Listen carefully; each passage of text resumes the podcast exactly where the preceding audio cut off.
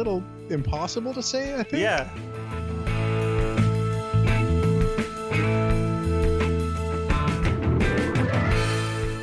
Why would you trade a younger, cheaper third baseman for an older, more expensive third baseman?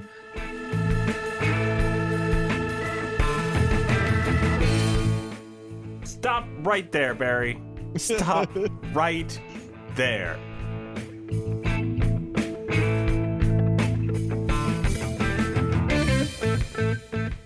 And welcome to episode number 91 of Artificial Turf Wars, where half of us made it to spring training without straining or pulling anything. I am your host, Greg Wisniewski, and I am joined tonight by Joshua Howsam. Josh, how's it going? Good. How about you? Uh, it's going. It's going well. Uh, weather's improving now, as it were. You are the half that's in Florida, so the weather I'm talking about is modestly improving. How are things in Florida? Uh, it's it's not so bad down here. It's I, I was gonna say it's not as hot as it could be, but I really can't complain considering where I came from. So it's awesome. I'll just go with that. All right. So tonight we have a full show for sure. We are going to talk about the Jays um, in spring training. We tend to focus on the individual results as usual, rather than any of the record uh, or or the game results, as it were. Although there was a fun one today in which 13 runs were scored for the good guys. Uh, the Jays keep signing people because there's still free agents out there. Tyler Clippard is the get for this week. Uh, good news about Marcus Stroman, bad news about Steve Pearce, and the MIA Seung-hwan. Oh, we'll talk about briefly. our uh, Mark Shapiro, our fearless leader of the Blue Jays, I guess, was on Jeff Blair and uh, had some minor highlights uh, things he mentioned. We have an interview with RJ Anderson, who's going to bring us to, up to speed on whatever it is the Rays are trying to do. We have your questions, and we have a do over from a former Sportsnet personality.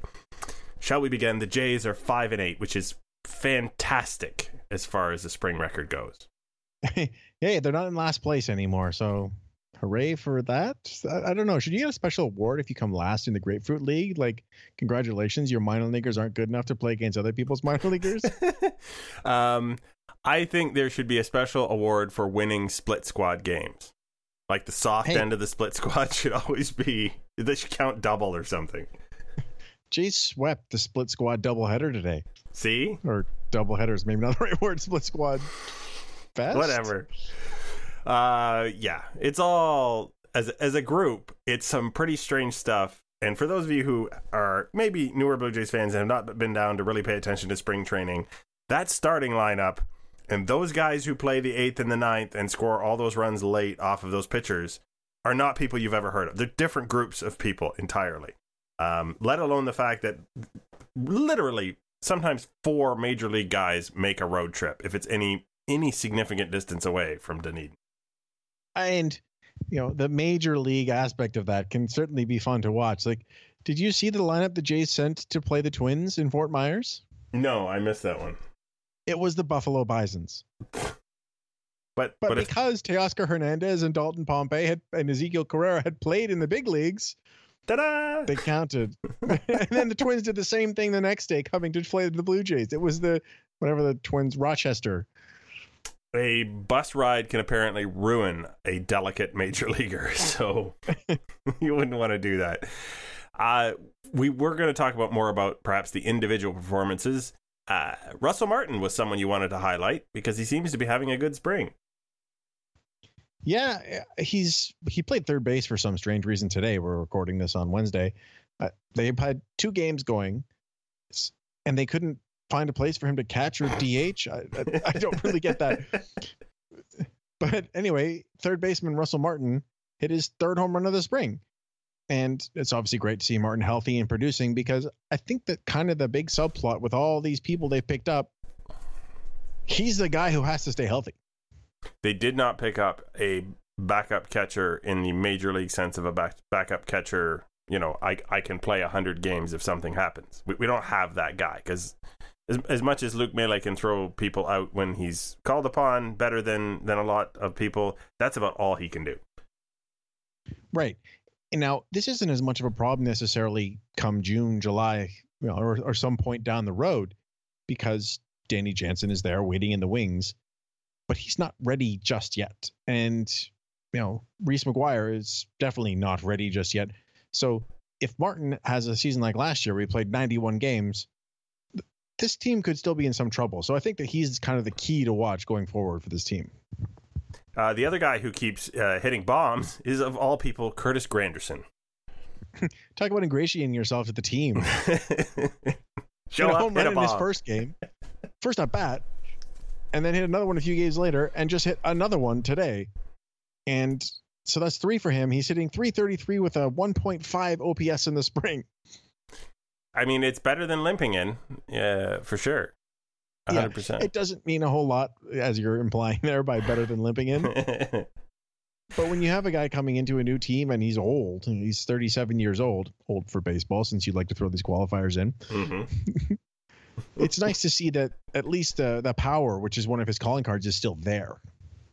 Yeah, I mean, you you want a guy who's ready to play. Uh, he's he's obviously ready to play. Sounds like he could be be some fun to watch this year. Uh, I I like it. I, I'm not you know I'm not gonna now suddenly say oh Curtis Granderson should, should play every day. That would be a bit crazy. um, Devon Travis continues to play as well. Just as a just a side note, he appears to be moving around on the knee well and hitting pretty well too. Yeah, he had his first home run in the spring today as well. I'm wondering.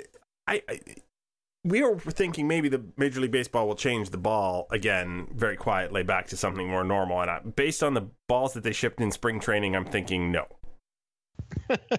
You mean because the Jays hit five home runs today, and the previous game the Twins hit four of them? Something like that. Yeah, I don't see. I don't see a downward trend here at all whatsoever. Um, yeah, it's certainly not looking like it. Which probably brings us to the reason they maybe shouldn't have signed Tyler Clippard.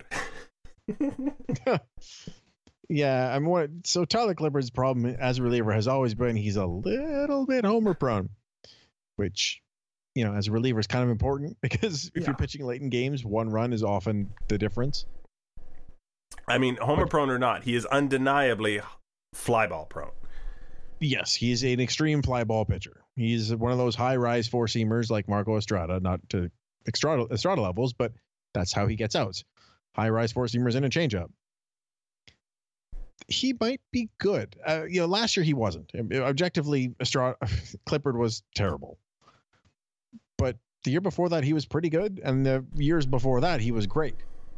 And there's no aside, he lost a little bit of velocity, and that's obviously concerning. But the stuff for the most part is still there and he's only 33 it's not like he's a 37 year old reliever coming in This does seem very typical of the Jays pickup in terms of looking for a guy who might regress both in the home run and walk department uh, back to his career sort of average. And they'll have a decent piece. yeah it's i think it's important that you mention that because he's always been like you said a little home run little fly ball prone but last year he just couldn't throw strikes and that's very unusual for him he's never been a you know he's never been roberto osuna command kind of guy but he didn't walk four and a half batters per nine before last year so i think there's like you said there's some good chance for positive regression and if not it's a minor league deal and so what Yeah, but I just this is very Blue Jays as of late. Since this new regime Yeah. came in, if they're going to take a flyer on a guy, it's a guy who used to walk a you know a reasonable amount of people, not some sort of pinpoint control artist, and then suddenly couldn't find the strike zone. Uh, but isn't like 25 where you think, well, maybe there's something mechanically wrong completely with him. Uh, you know, a little bit older, he can probably get that back, is their assumption. And for the most part, I think they've they've ended up on the right end of that deal more often than not. Yeah, I think we actually talked about this way back when the Jays brought in first, well, Liriano and Benoit. They did it with Jason Grilli, they did it with Joaquin Benoit, and they did it with Francisco Liriano. It's like, yeah, these guys aren't command specialists, but these walk rates are way outsized even for them. And I think you're right. You expect a veteran to be able to fix it. Cool. Uh, speaking of things getting fixed, apparently Marcus Stroman's shoulder has healed mightily on its own, which is the only way to heal inflammation. yeah, it, it certainly has improved to the point that he's going to start throwing again, and that's kind of the obviously the big hurdle for him. If he can throw and not feel anything, then he can start really warming up and ramping up and pitching. Because if the team misses him for a week or ten days, it's two starts of Joe Biagini, not the worst thing in the world. And that's kind of where we are we're at right now. It's just if this keeps continuing later and later, then you're looking at a month, month and a half, and that's when it starts to become a big problem. I thought that John Gibbons. I think he had a quote that oh, it, the doctor said it will never bother Stroman again, and I was like, really? You just said that? How do you know that? Yeah, that was that was kind of um little little impossible to say, I think. Yeah, I don't even know who says, you know, as a, even as a coach, why would you say that? Uh what's the biggest problem with Steve Pearce, Josh? That he's very injury prone. yes, that is exactly the problem.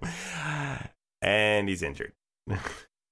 yeah, I mean the way that was reported, there were people who were at this game and they were looking at it. It's like Steve Pearce went out for warm-ups and has walked off the field. And she's like, oh God, like, not already. Another one. And it's just a calf strain. And Gibby said, you know, he's just dehydrated. It's nothing. So he's going to be out six weeks. what? That's apparently not enough bananas in Florida to help him with his cramp. Uh, how many weeks is he really going to be out? Is it six now? no, it's for real. He's only he's just day to day, and they expect him to be back in pretty quickly. But just sort of the joke about when Tulowitzki came into camp, and he's like, "Oh yeah, it's, it's nothing serious. He'll be fine when he gets here." He's not going to open the season on the roster. So Gibby's injury reports tend to be wrong or just Yeah. uninformed. Yeah.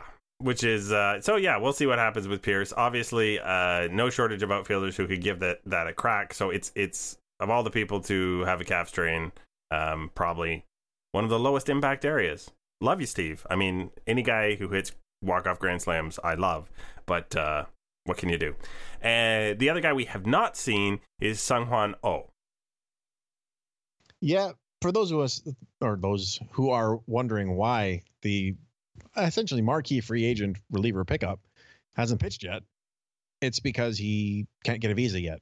And He signed really late, so it's a long process, especially with the United States right now, to get one. He's a Korean player; he's not American or Canadian, so i he will be pitching. It's just that's that's all it is. Right now, he's still throwing in the backfields and doing simulated games and live batting practice. He just can't play in a game legally. Because they can't pay him to play in said game. Is that Mm-hmm. Yeah, wacky.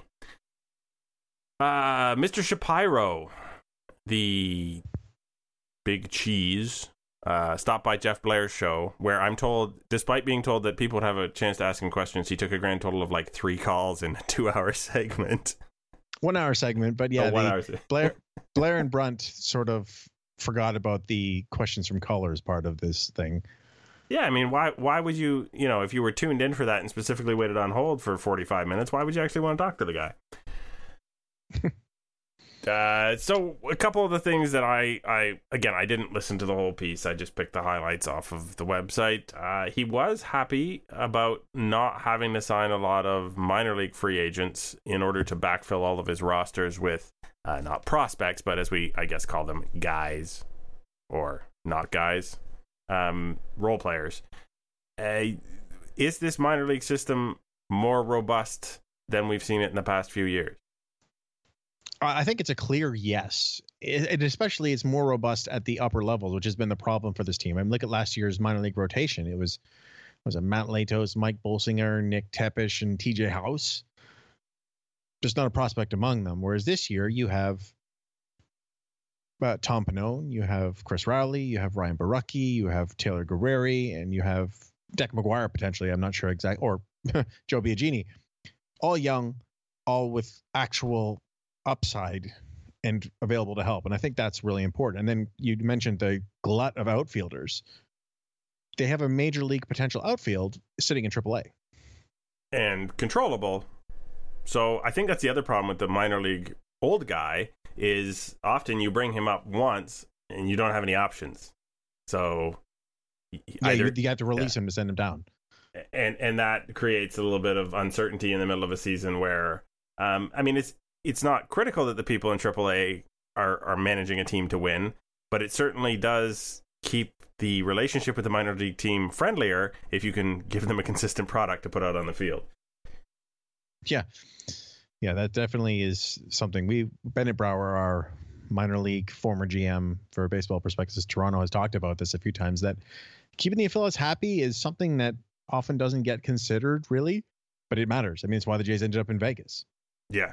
So that lesson probably learned. So uh, that's good. Uh, also, um, Shapiro's talking about not just counting on a, a and a Vlad because you, you need to have, you know, you need to let the chance of people failing be a real thing. And I, I think that's fair. Not every prospect hits, even if he starts off well.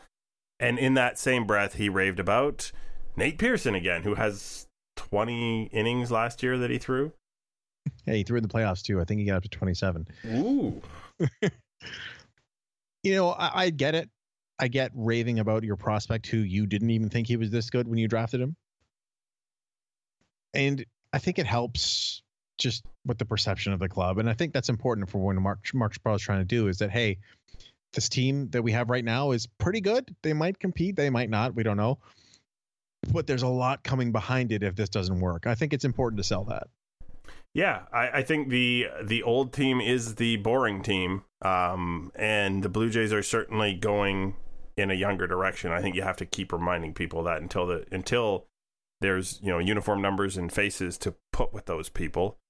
I think it's a tough sell. I think you might yeah. you know there there is that in between period for a team. Absolutely. And, and one of the big things that when Ross Atkins was hired and which people have harped on this idea that they wanted to get younger and more versatile and more athletic, and then they signed Morales and Pearce, and people laughed at how silly that was. This is how they're doing it.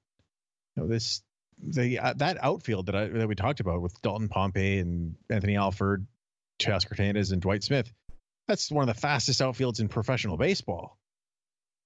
And they've got the versatility with Diaz and Solarte, and then down in the minors you have Urena and Gurriel who can play a bunch of positions. So this is how they're doing it. They're doing it from the ground up as opposed to going out and signing those guys because those guys cost a fortune in free agency.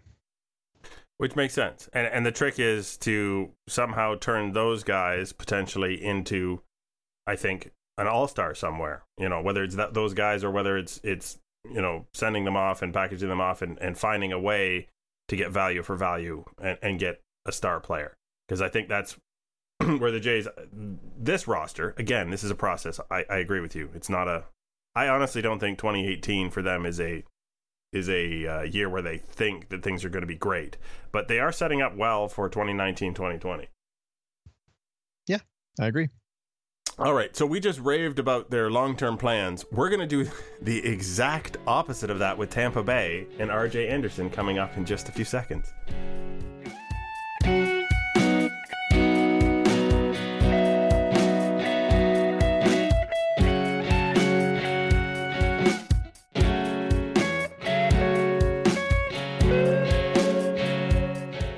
We would like to welcome back to the show after a very long hiatus Mr. RJ Anderson of CBS Sports. RJ, welcome to Artificial Turf Wars. Thanks for having me back, fellas. Well, you didn't uh, curse and swear at us last time, so we thought, eh, how bad could it be? Uh, you are our, our, our, on again, off again Rays fan expert uh, aficionado, as it were. And there are not a lot of Rays aficionados out there compared to, say, Boston people. Uh, so good on you for keeping up with this particular franchise, uh, which is is really kind of uh, in an odd situation this offseason. So right off the bat, they're, they they appear to be not certainly not going all in, not spending a lot of money, but they have a TV deal upcoming. They have a new stadium upcoming. How should they be looking at payroll at this point? That's a good question, and it's something that's been argued about a lot lately uh, within the Rays fan base, and even you know spilling over to the national scene. And you know, just to recap some of the numbers, the Rays payroll is going to be around 73 million, depending on if they make another move. You know, either signing someone or trading someone away or what have you. And if you read Jon Heyman's recent piece on FanRag Sports, he said that the Rays received 50 million in revenue sharing last season they received 50 million as part of the BAMTech sale that every team received this winter. And you, you mentioned the new television deal. They're about to sign a billion dollar TV deal that will pay them something like 80 million a year, which is a pretty big leap over their current deal. So, you know, just taking all those, you know, those three figures together, that's a lot of money that they're not spending on the big league payroll. you add in some of the moves they've done lately. They basically dumped Corey Dickerson to save 1.5 million. They basically dumped Jake Odorizzi. Uh, they really haven't been active on the free agent market in a meaningful way other than signing Carlos Gomez, and that came after a, another trade of Steven Souza Jr. It's not a great situation, and there's a lot of curiosity here because you know this is a team that PECOTA had down for 84 wins. Well, if they were to go out there and sign Neil Walker instead of running out Joey Wendle and Daniel Robertson at second base, you might be talking about 86 wins. Now, I'm not saying I believe that projection, but you know, there's a case to be made here that this team should be taking advantage of this slow market, adding a couple more wins, and potentially pushing themselves toward a playoff appearance. Now, I mean, that's a very good point in terms of what they should be doing. But you, you, know, you mentioned the BAMTech money that came in, the 50 million and that this has led to, along with the revenue sharing, a disagreement and a, a grievance from the MLBPA. Do you think there's any kind of case there, considering no one seems to be spending any additional money of that 50 million that's coming in? I think it's a complicated case to make, and you know, realistically, their payroll has went up from last season. It's only by three million. It's a trifling amount. It's an embarrassing amount because this is a ten billion dollar industry, and it's embarrassing not just for the Rays. It's embarrassing for the entire industry that they've had this kind of off season. It's concerning for a number of reasons. I don't know how they're going to figure out, you know, how they would punish the Rays or how they would prove the Rays haven't put the money in because again, their payroll has technically went up and blah blah blah. So on the one hand, I definitely understand what the union is saying, and I don't like what the Rays have really done, especially lately when it comes to finances. But realistically, I don't see what can come of this that will actually be meaningful. Yeah, so it's a. I guess this is not the first time that the union has gone after small market teams, and sort of just it seems like it's almost more sending a message as opposed to actually thinking anything's going to come of it. Would that be you think an accurate statement? Yeah, it's probably symbiotic. You know, the union, even with the stuff uh, the pace of play stuff. It's clear that they are not happy with how this offseason has played out. They have reason to not be happy with how this offseason has played out.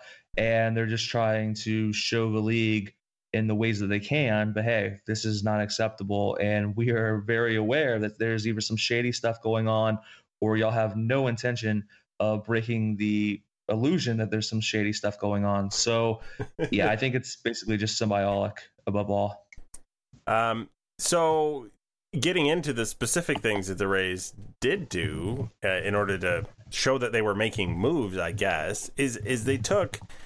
Uh, we'll start big. The face of the franchise, who admittedly is not a player, you know, at his peak, but they they traded away Evan Longoria. Did did that move make sense from a baseball s- sense, or even from a a marketing sense, or anything else? Uh, not really. Uh, the thing about the Longoria trade is it seemed primarily driven by finances. And the worst part of it is they didn't even really save that much money because they had to take back Denard Span's deal and they also sent cash to San Francisco. You know, the main piece they got in return was Christian Arroyo. And, you know, nothing against Arroyo, but the Giants have a reputation for being a pretty savvy front office nowadays. And I just continue to ask myself, if you're the San Francisco Giants, you have Christian Arroyo, who is pretty close to being a big league ready third baseman. Why would you trade a younger, cheaper third baseman for an older, more expensive third baseman unless you were convinced that either Arroyo is worse than teams like the Rays think he is, or that Longoria is better than teams like the Rays think he is? Now you can say, hey, you know, maybe they wanted uh, a star, maybe they wanted a big name, I don't know, maybe, but that seems like a stretch to me. And I think it's a fairly, let me put it this way I think it would be a good outcome for Christian Arroyo if he turns into a Logan Forsythe kind of player. And that's perfectly fine. That's a useful player. The Rays could benefit from having the actual Logan Forsythe back. But that's not really the kind of player you go out there and trade the face of the franchise for. And, you know, it's it's disheartening. And, you know, there was some talk about the 10 5 rights and all that. And it's just kind of laughable because Evan Longoria did so much for this franchise. And the Rays got so lucky on like four or five different occasions from Longoria's career alone. You know, the fact that he was available at number three for them to draft, the fact that he signed that first extension, the fact that he signed that second extension, you know, those are super below market value uh, rates both times. And the fact that he developed into the player he did, you know, we know he's not old Evan Longoria. He's not an MVP caliber player anymore, but he was still worth what three to three to four wins, and that's nothing to sneeze at. I mean, if Arroyo turns into a three to four win player, the Rays did amazingly well in this trade. So uh, I don't think it made a lot of sense from a baseball perspective. I don't think it made a lot of sense from a marketing perspective. It made sense from a financial perspective, but not really as much sense as it should have made. So it's just kind of a puzzling deal all around, and it's a disheartening one because again, Longoria was the franchise. His restaurant chain in St. Petersburg slash Tampa was actually featured in the Trop. It's called Ducky's. So there's just a lot of um, a lot of unsettled feelings that arise from talking about that trade. And frankly, you know, as someone who grew up watching this team, and I'm kind of not really a Rays fan anymore. The James Shields trade kind of killed that. It was like the last, uh, you know, the last sliver of my childhood teams and of that, you know, emotional connection to this franchise. I used to say that as long as the Rays had Joe Maddon, Andrew Friedman, and Evan Longoria, they had a chance. And now they don't have any of the three, and you know they probably don't really have a chance. So it's kind of uh, it's bittersweet, I guess, because you know, good for Longoria that he gets to go to uh, a wonderful fan base, a team that can potentially make the postseason this year, and so on. But yeah, it stinks in some ways. Yeah, it's interesting. You mentioned uh, Friedman and Maddon and the Giants' smart front office the big thing for the Rays in the past has been that they were the smarter, you know, extra 2%, as Jonah Keri wrote, team. And now it seems like um, a lot of the other front offices is caught up. You have Billy Eppler, who they, you know, traded them CJ Cron, you know, and basically a Dickerson Cron flip. I'm wondering if this is sort of a situation where this Rays advantage that they used to have is gone. It's gone. Yeah. Um, I don't want to. But how do you, you know, really feel? it's yeah, it's way gone. The thing is, okay, how do I put this kindly? Friedman excelled by managing his roster really well, managing his assets really well, and you know, you talk to people who worked underneath him. He really valued input. He made everyone feel like they had a voice. You know, he would go up to interns and ask them, "How do you feel about this player?" You know, he was very much someone who seemed to believe that you never know where inspiration or a good idea can come from you talk to people about this group, and I know there are smart people there. I know there are smart people in this front office, but they don't necessarily feel like they are as valued. They don't necessarily feel like they are uh, put in a position to succeed. And that's a problem because the Rays have one of, if not the largest baseball operations staff in all of baseball. This should be a team that, you know, with all their analysts and all, are finding these inefficiencies and whatnot. The problem is they're not very good at roster management and they're not very good at asset management. That's why you see them give away Corey Dickerson, basically, give away Jake Odorizzi. I mean, the Dickerson DFA was one of the dumbest things I've ever seen. You know, their excuse was that, well, we didn't want this cloud hanging over Dickerson and the club. Two days later, they traded Steven Souza Jr. They didn't designate him for assignment. So how does that make any sense? You know, they gave away Tim Beckham last year for a six foot righty who's an A ball or rookie ball. I know that Tobias Myers has some prospect hype now, but Beckham went on to be like the best player in the American League for almost a full month, or you know, one of the best players in the American League for a full month. And now you look at this Rays roster, and you know what? You know who would really make sense for this roster? Tim Beckham. and there's there's just no logic to some of their moves. They're they're just not seemingly very good at this. And you know, I know they're ran heavily off algorithm, and you hear complaints from some of their scouts that they don't feel like they even read their reports. And yeah, there's just a lot of, I mean, there's even stories that I, I don't want to get into here, but there's some very bad stories out there that kind of make the Rays look incompetent when it comes to some negotiations and some evaluation stuff. And it's very you know, you could say on one hand, well, you know, you could probably find these stories for any team that's suffered through a couple of these losing seasons like the Rays have. But at the same time, that doesn't make this any more encouraging because how many of those losing teams turn it around after going through those stories? Maybe they're the new Pittsburgh Pirates. You know, Neal Huntington early on had some very, very bad PR. Maybe they're the new Houston Astros. We all know the disaster that that team was from a PR perspective the first few years as well. But until they get the results on the field, there's really no reason to give them the benefit of the doubt, even though we know that people like Erik Neander, James Click, Chaim Bloom, and all them are smart people. We know that, but they haven't really proven it. So the Rays will dress 25 men and put them in major league uniforms, give them all numbers, and put names on their backs. We'll see. They might Uh, address 24. That's more efficient. uh, well, efficient, I guess. Yeah, I mean, you don't always use that 25th guy. Why pay him? Um, Exactly. but what when, when it all the product gets onto the field, I think we've seen a lot of a million dollars here, a million dollars there. Guy comes in, guy goes out. What kind of product is on the field this year? not a great one. Um, if we're talking about like the quality of players, it's not going to be a very good team. Like they have the potential to run out the worst bench and bullpen in all baseball. I mean, I know they've made some additions lately, but Daniel Hudson was pretty bad the last two seasons, even though I like him more than his numbers suggest. Sergio Romo was horrible with the Dodgers before finding new life with the Rays. You know, some of the ever arms there. Chaz Roe, he's bounced around forever. Jose Alvarado, pretty wild, but he's an interesting power arm, and so on and so forth. Uh, the lineup itself, I mean, Denard Span has missed like an average of 50 games in each of the past three seasons, so he's probably going to miss some time. Matt Duffy hasn't played in over a year. He's probably going to miss time. Kiermaier misses time every single season. Carlos Gomez has been inconsistent. Brad Miller is both inconsistent and a threat to miss games due to injury. Ramos has missed time. Cron is okay, but nothing special. You know, Hechavarria, nobody really talked about Hechavarria's defense as being, you know, elite, top three or whatever until he got to Tampa Bay. And then the hype machine kind of rolled a little bit. But, you know, he's what he is. And then Mallex Smith's not going to hit. And he's basically Sam Fuld. So, you know, I just went through their entire starting lineup. You can maybe sub in Christian Arroyo if you really believe they're going to carry him from camp, or Joey Wendle or Daniel Robertson or Jesus Sucre this is not a good lineup. This is not a good team. This is going to be a team that's going to struggle to score runs. They're going to struggle to hold leads late, most likely, and they're not going to really be able to come from behind by using the bench the way they did perhaps in the past under Joe Maddon and with some of those really well built lineups. Or excuse me, with those really well built bench, uh, benches. So the upside is that you know perhaps as the season goes on, the Rays start to introduce some of these youngsters. They do have one of the better farm systems in baseball. Although I would note that it's largely because of their depth rather than necessarily having a ton of impact. So, you know, Willy Adames, maybe he's the shortstop by July, June. Uh, maybe they introduce Jake Bauer as an outfield or first base role by then. Maybe they introduce, you know, you can go down the list. And that's certainly uh, going to be the one thing to really watch for this Rays team because otherwise, you know, the product's not going to be too fun.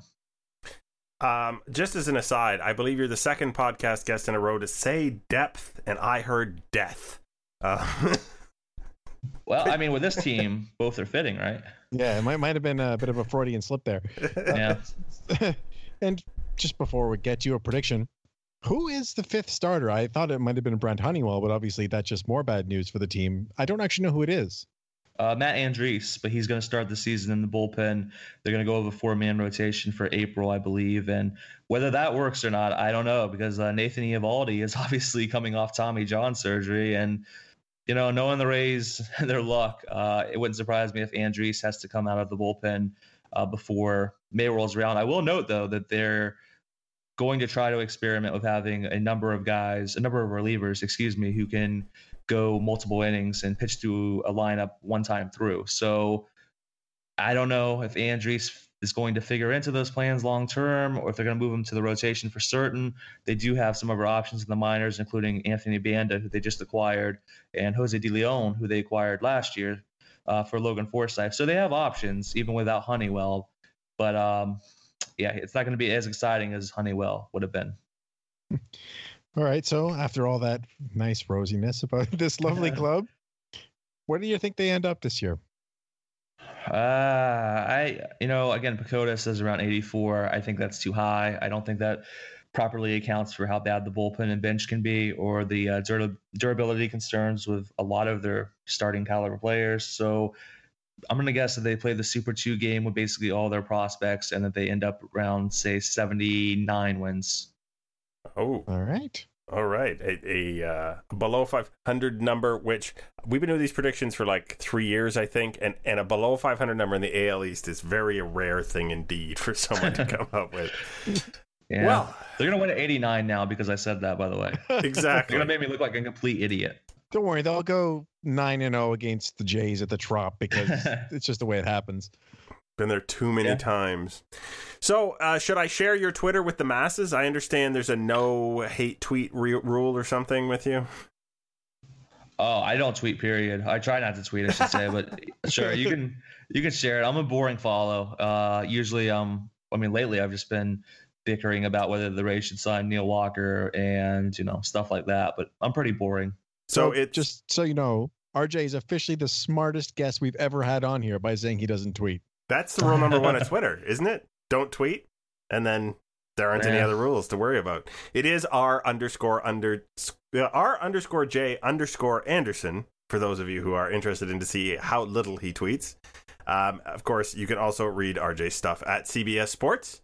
And we do appreciate you coming along and uh, enlightening us as to where the Rays have uh, run around in circles all off season. Yeah, I'm a ray of sunshine with this one. Ah, I thought the bad puns were me. Have a good night, man. Yep. Thanks for having me, fellas.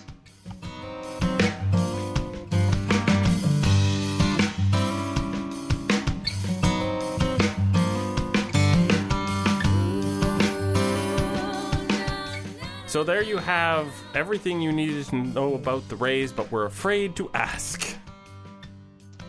Yeah, it doesn't sound good there. Not a lot of uh, optimism. Certainly no respect that I've, I've, I've detected. But I think the way they've sort of uh, behaved, maybe that's fair. You know, I, I'm not uh, I'm not saying they're they're an organization that makes a lot of sense right now when they've got all that money pouring in and nothing going back out. But you don't want to hear Yeah, I mean, oh, go ahead. I was gonna say RJ is he's not a jaded fan. I mean, he just isn't really a fan of that team as much anymore. But he's coming at this from an you know a- a objective point of view. He's not the he's not us. Like when the when the Jays do something we don't like. No, uh, he's informed, but not uh, not biased, as it were. So we're going to move on from the team that you're not actually a fan of, back into questions about the team that you are a fan of. Time now to hear from our listeners. That just seems silly.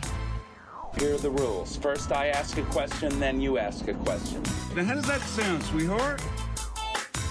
Could you repeat the question, please? I gotta tell you, there's a lot less stress in my life trying to click buttons now that I've I've I've embraced new technology for these.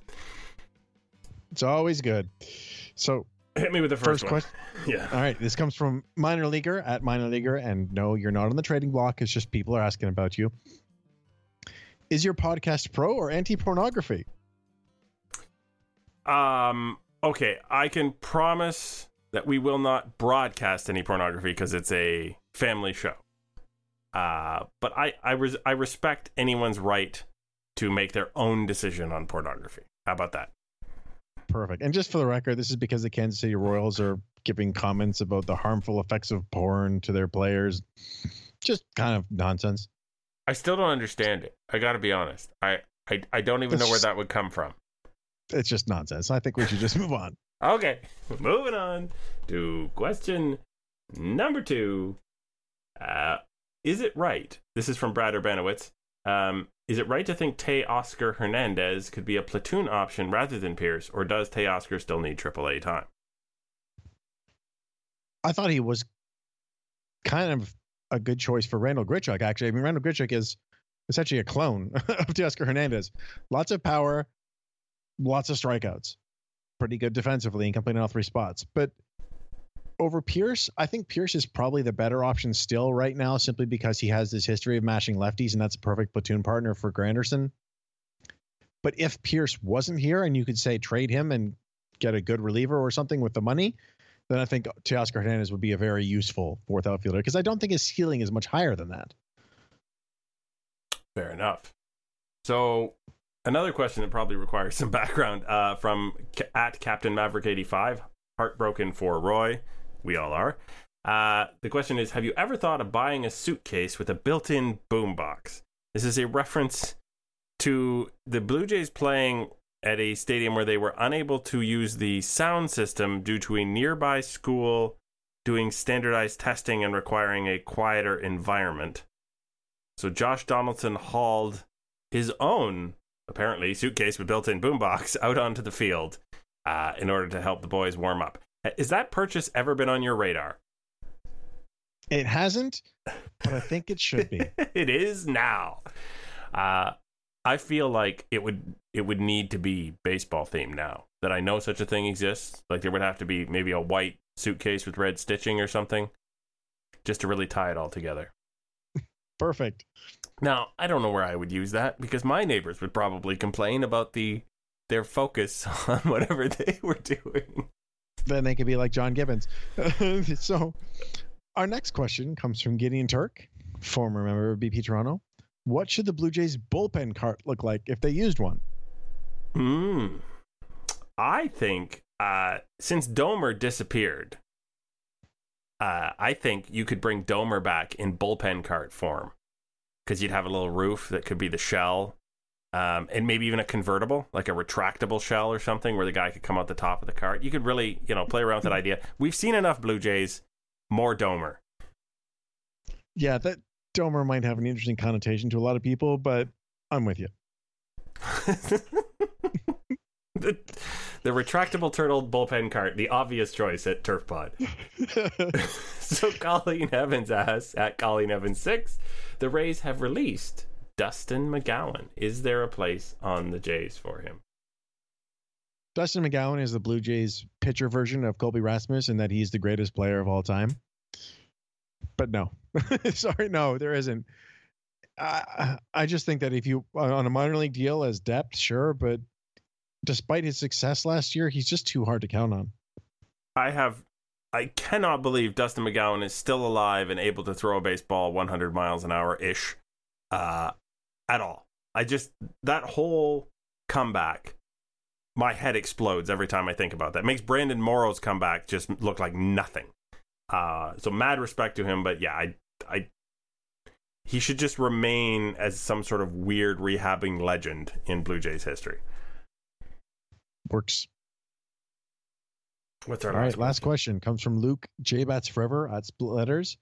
Who on the Jays would be most likely to succeed as a two-way player if they tried? I'm going to take the soft answer here. I'm going to say Marcus Stroman because we know Marcus Stroman can pitch, and actually we know he can hit. As a matter of fact, he's hit home runs, he's hit doubles, he can pinch run, he's he's quick. Uh, you know what? Uh, what else do you need if you're going to put a guy into the lineup on a regular basis, uh, other than that that raw ability to be honed down a little bit? I'm going to take this answer and say the guy that should flip from his current role to the other one, Luke Maile. Dude can throw. Dude can't hit.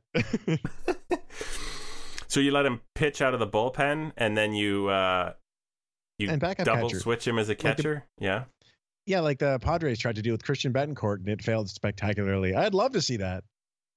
All right, there you go. So you could have. Uh, I wonder if you could end up with a Luke Maile, Marcus Stroman battery, but reversed due to some sort of horrible roster crunch.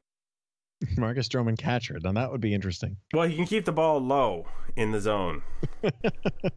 That's not very nice at all. You know what else is not very nice? When we hand out do overs. Oops, I said the quiet part loud and the loud part quiet. But what if you could do it all over again? But what I really meant was. So today's do over comes courtesy of Barry Davis and his new podcast that I can't really remember the name of at the moment. He, Out of uh, the park. Ah, Dalton Pompey is at the stage of his career where I believe he's really done all he's going to be able to do at AAA. stop right there, Barry. Stop right there. Last year, Dalton Pompey didn't do anything at AAA because he was hurt all year and he couldn't play. So we don't know what Dalton Pompey can do at AAA.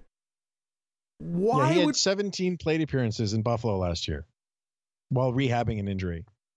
he would he has no value to anybody right now because he's just a big question mark. I respect that. I- don't think the talent's changed, but no one is going to trade you anything for the potential talent if he's feeling good this year. Ridiculous. So this was all part of a, a Barry asking, um, you know, basically the Jays to put her put up or shut up and trade Dalton Pompey.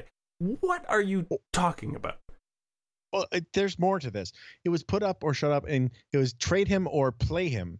He kept on saying he doesn't need to play every day anymore. Doesn't need to play every day anymore. And he's like, so trade him somewhere he can play every day. Like, wait a minute, huh? Which is it? Dalton Pompey needs to play every day. Absolutely, he does. And the only place he's going to do that is in Buffalo because he hasn't played in a year and a half. Like and I'm- another thing uh in this in this whole thing, he's talking about is like he's the perfect fit for the fourth outfielder. He's the perfect fit. The Jays already have four outfielders. Steve Pearce is the fourth outfielder. They don't need a fifth one. That's why Ezequiel Carrera got DFA'd.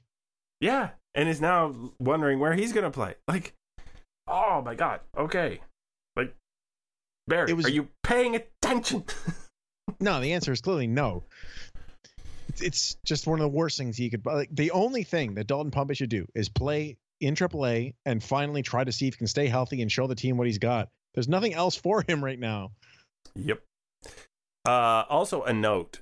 Uh, can I get Barry's studio? Like, if that's his actual studio that is showed in the clip that I just played the audio off of, I would like that. Yeah, that'd be a lot better than what we currently do. Which no, to that one random person is I'm not recording this from my basement because I don't have a basement. a basement would be extra. Yeah.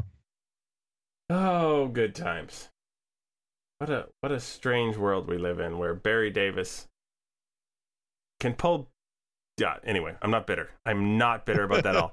Barry, maybe check and see uh, exactly what a guy you're talking about has done in the past 365 days to see what he might be worth on this current day and why uh, he needs the treatment he's getting, not some other treatment.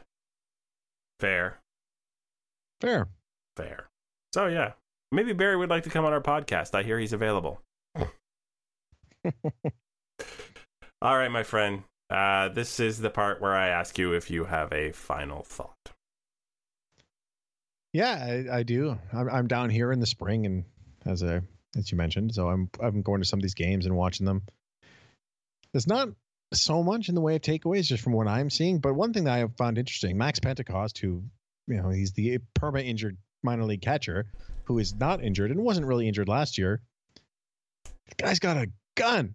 I, you know, no one ran on him because there, you know, there was just wasn't the situation. But he uncorked a throw during warmups, which was harder than anything I've seen any of the catchers throw. So that was nice to see, considering he's had so many shoulder problems. Interesting.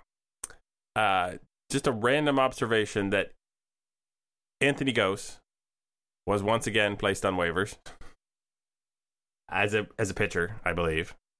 Um, Mhm.